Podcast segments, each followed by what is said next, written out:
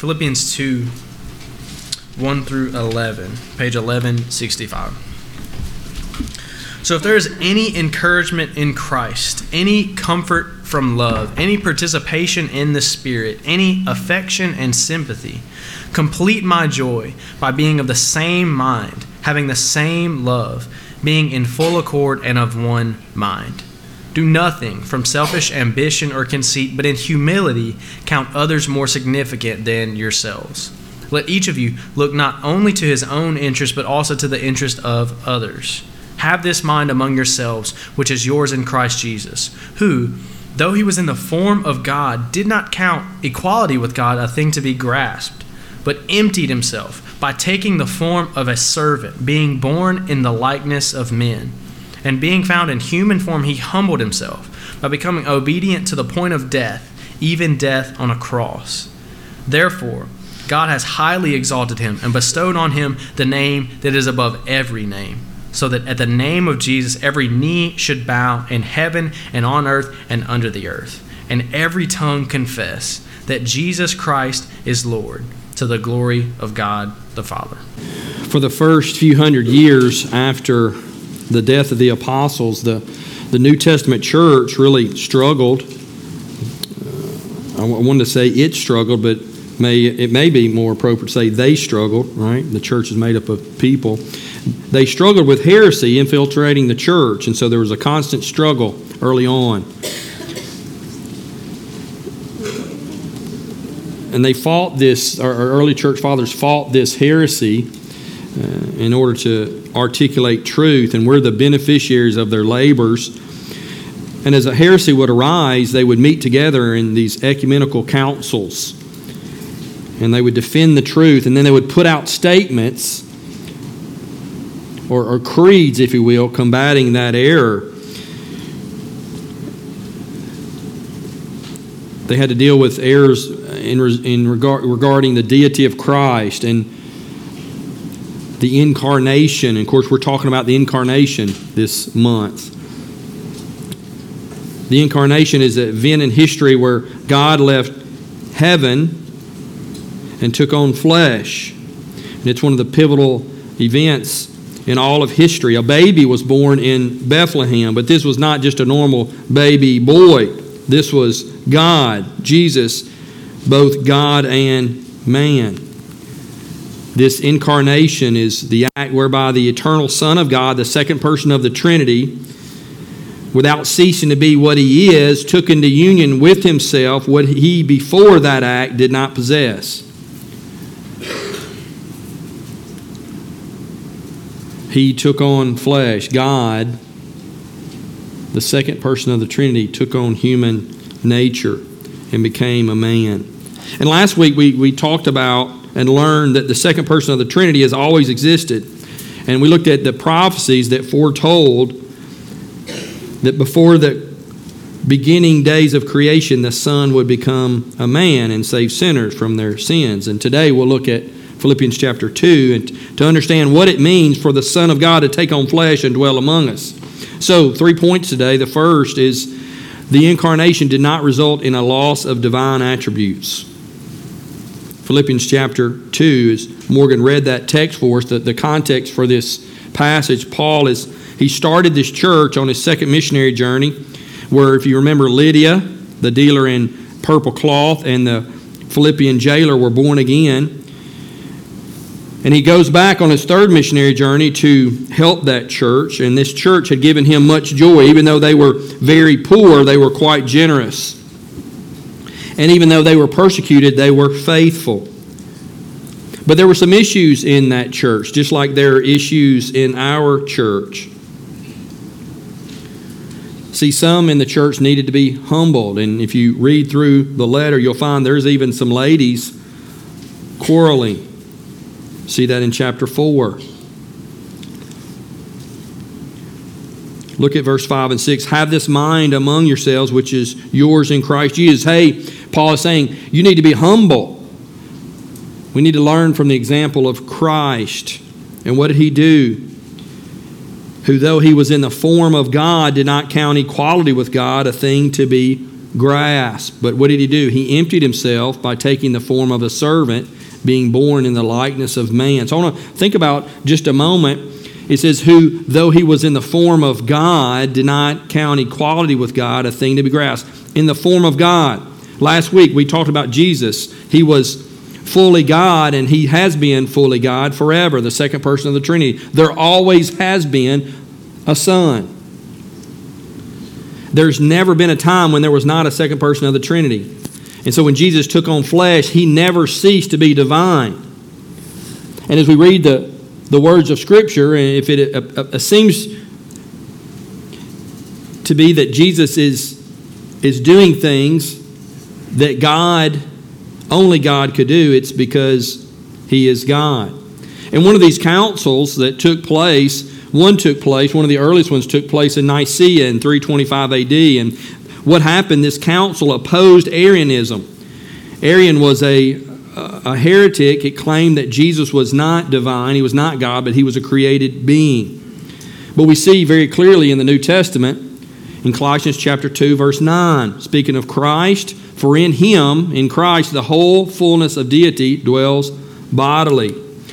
Again, in Colossians 1, 1 uh, chapter, chapter 1, verse 15, He is the image of the invisible God, the firstborn of all creation.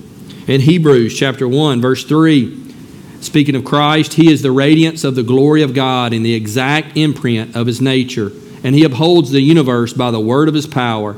After making purification for sins, He sat down at the right hand of the majesty on high.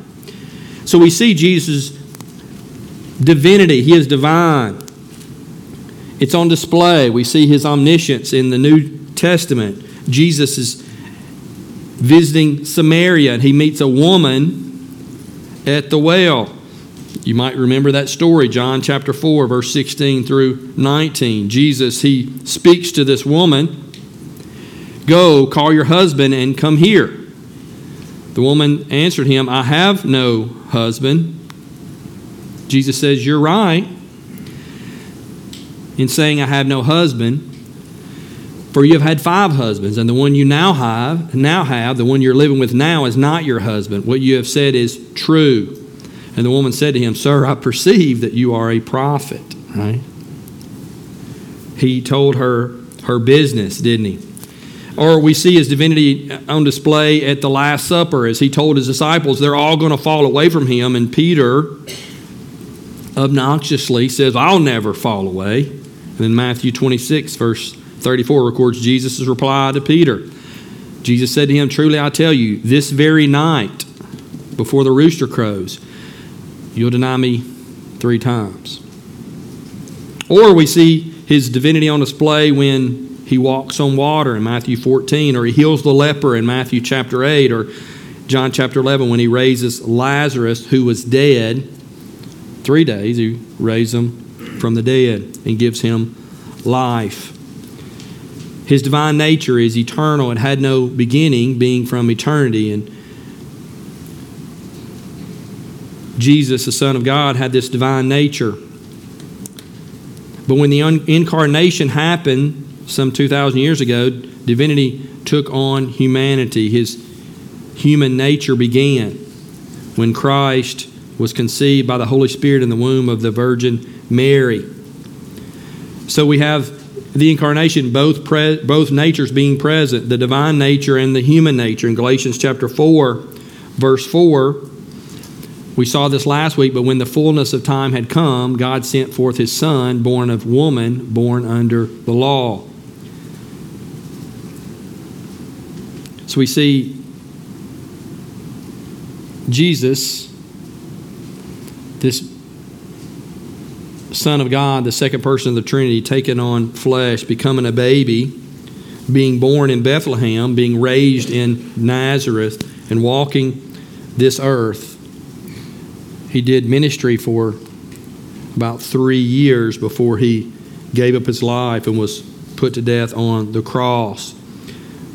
But the incarnation did not result in a loss of his divine attributes he was still fully God. The second thing we need to know from this text is that the incarnation resulted in divinity being united with sinless humanity. And we think about human nature for us. For many of us, most of us, maybe all of us, when we say human nature, we think that's a negative connotation. We think about human nature, we think about flesh, we think about sin, we think about rebellion, we think about disobedience. But Jesus, he took on a fully human nature. He was fully God, he was fully man. And we don't say that he was merely human.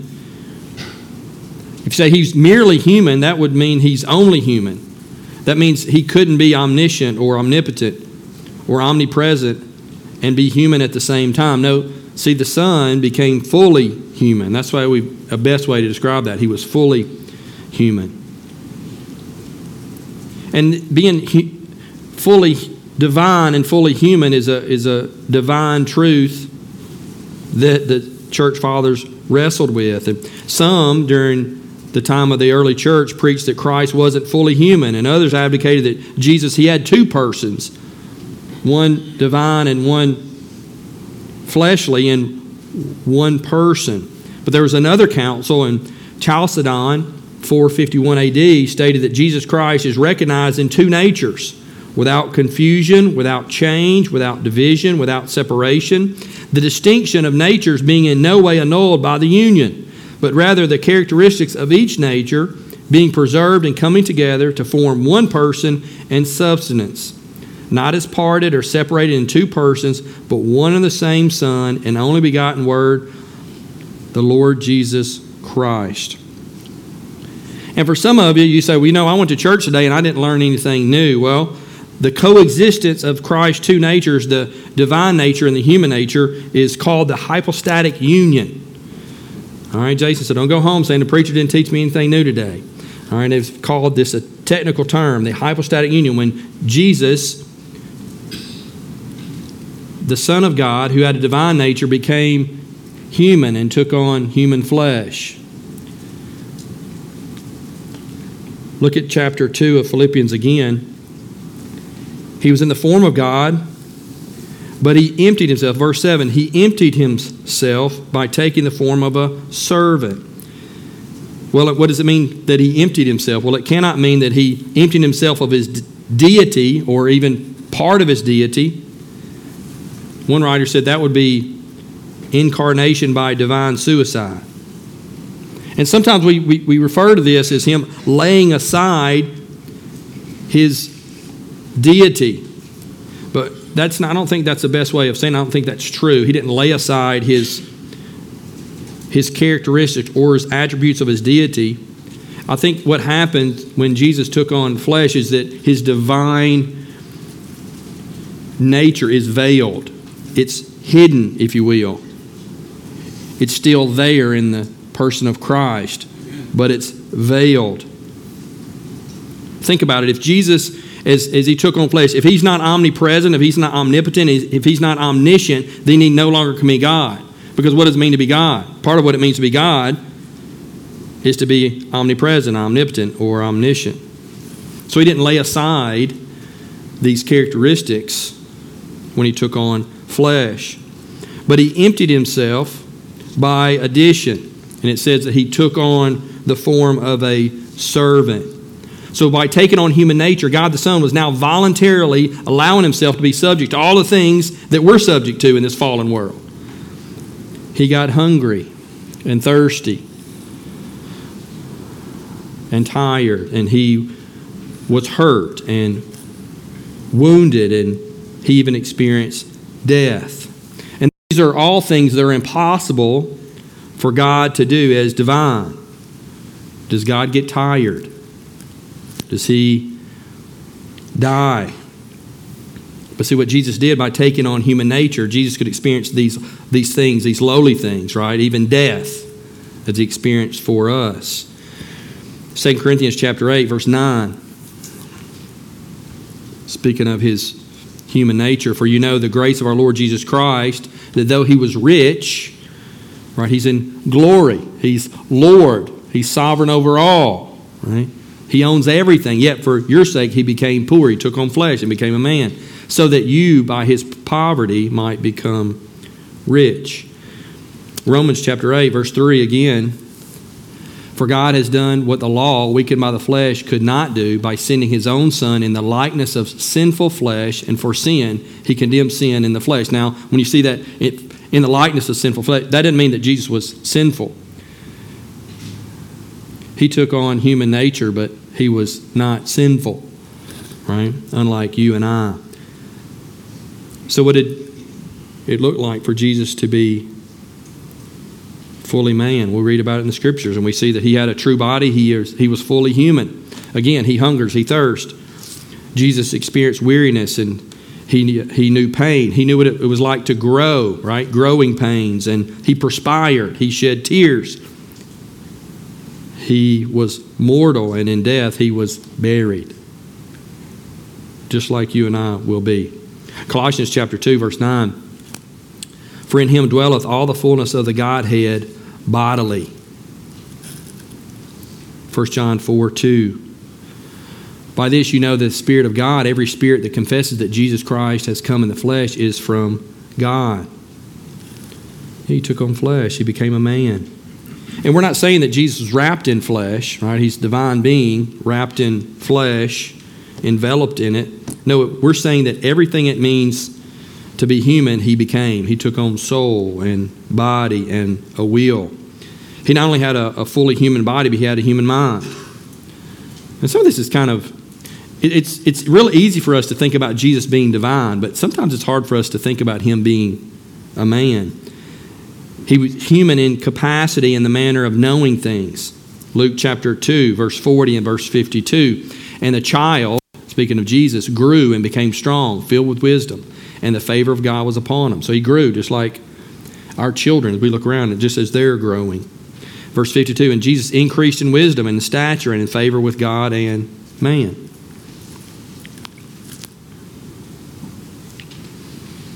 Mark chapter 13, verse 32. But concerning that day or that hour, speaking about his second coming, he says, No one knows, not even the angels in heaven, nor the Son, but only the Father. That's kind of interesting, isn't it? in having a human nature, he wasn't finite in knowledge. His divine nature, we say, is eternal. He's always been and always will be, but it had no beginning. It, it was from eternity past. It's always existed. But when the incarnation happened some 2,000 years ago, divinity took on humanity. His human nature began, like I said earlier, when he was conceived by the Holy Spirit. He had a human will and human desires. Matthew 26, 39. Jesus had these dilemmas like we do. Think about in the Garden of Gethsemane, he prays, My soul is very sorrowful, even to death. Remain here and watch with me, speaking to his disciples. Yeah, he had a human will. He had desires. Look at Matthew 26, 39. My Father, you remember this text, if possible, let this cup pass from me. Nevertheless, not as I will, but as you will. And that not as I will is an expression of Jesus' sinless fear of death. Was Jesus afraid? You think about now, Jesus wasn't afraid. He's God. No, he was fearful, maybe even more fearful than we would become, right? He's experienced the glories and now he's going to experience separation. I think about John Wayne. You can't have a really good sermon without a John Wayne quote, right? John Wayne, we always think about him being this iconic figure that didn't, uh, that wasn't afraid. But he said, courage isn't the lack of fear, but courage is being scared to death, but saddling up anyway right? And some of you are, are struggling with that, thinking about Jesus being fearful. But you read that text, his prayer in the garden. Jesus, in his human bodily form, he was afraid. He was angry. And he had sorrow. Jesus cleared the temple. Do you remember that? turned over the money changers' tables and ran them out. But he was also sorrowful. at the death of Lazarus, as he's seeing those sisters weep and being heartbroken and them grieving, what did Jesus do? He wept, right? Jesus, he's the God man. He's fully divine and fully human. It's interesting because he was human, he was limited, right? In his human nature, he was limited. He could only be at one place at one time, right? But yet, Matthew 18, verse 20, speaking to his disciples, for where two or three are gathered in my name, there I am among them. Amen.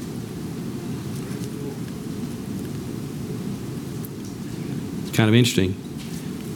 In this divine nature, he can be omnipresent, but in his human nature, with his human nature, he's limited to being in one place at one time. Hebrews chapter 1, verse 3, it says Jesus upholds the universe by his divine power. He upholds the universe by the word of his power. Amen. But at the same time, he is learning and growing and suffering. Think about Jesus being a baby and his mother caring for him in her arms, but at the same time, simultaneously, being the sustainer of the universe. He didn't lay aside his divine power because if he does that, what happens to the universe? It collapses. What happens to Mary's blood pressure? It's not sustained. You're scratching your head, and you're scratching your head along with me. Isn't that amazing? And I, I, voiced this yesterday to a couple people. I think the incarnation is one of the most amazing things to ever happen. I mean, is this as big a miracle as the resurrection? Maybe so. I mean, how is it that he can tell Peter that he'll deny him three times and yet not know when he's coming back?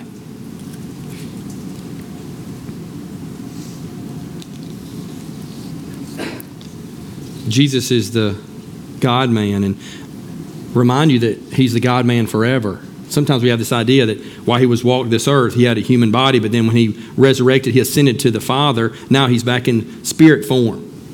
But that's not true. He's the God man forever. He remains the God man with two natures in one person. He took on flesh, and he'll keep that forever. He, as a human, sits at the right hand of the Father while at the same time being divine. The third thing that we learn, I think, is that the incarnation is a mystery, and that mystery should propel us, compel us to worship and adore Him. Think about the Trinity. You got all that figured out? It's kind of mysterious, isn't it? Or what about this human responsibility and, and divine sovereignty? You got that figured out and you explain that to everybody in a pretty easy formula? That one's kind of complicated too. It's a mystery, isn't it? How we're saved, it's God, all of God's work, but yet we're responsible for repenting and believing, even though our repentance and faith is given to us by the Lord. Yeah, that's that's a mystery, like the Father, Son, and Holy Spirit. And then we have the incarnation as well. It is a mystery. And, and, and there is wiser, more eloquent folks who've put this together in a, a little bit neater package. But I've, I've read a bunch. You look at my desk yesterday, it was just books and books and piles and all my stuff from seminary and notes and da da da da. And that's not counting all the, the websites you, you see. And it's a mystery. In, in 1 Timothy chapter 3, verse 16, Great indeed, we confess, is the mystery of godliness. A mystery. It's the mystery. And then the first line, he was manifested in the flesh. That's the incarnation. It's a mystery. Vindicated by the Spirit, seen by angels, proclaimed among the nations, believed on in the world, and taken up in glory. His earthly ministry. It's a mystery. And what should that cause us to do? to marvel, to praise, to adore Him even more. I read, we read earlier 1 John chapter 4 verse 2. I want to read that again and as we transition into application and we're going to transition into taking the Lord's Supper.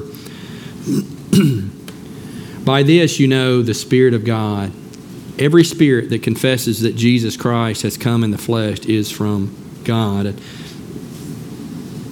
We have to acknowledge that Jesus is the Son of God, that He was divine, and He took on flesh. Every person, I think, that doesn't confess that Jesus Christ has come in the flesh while continue being divine is not from God. Psalm 96, verse 9. Worship the Lord in the splendor of his holiness. Tremble before him, all the earth. I think we should marvel this Christmas season at what the Lord has done. How wise, how clever, how incredibly wise of God to devise such a means for our salvation. The second person of the Trinity, the, the Son of God, divine, taking on flesh, and at the same time being, he was divine, but he was also fully human. And by that and through that, we are saved.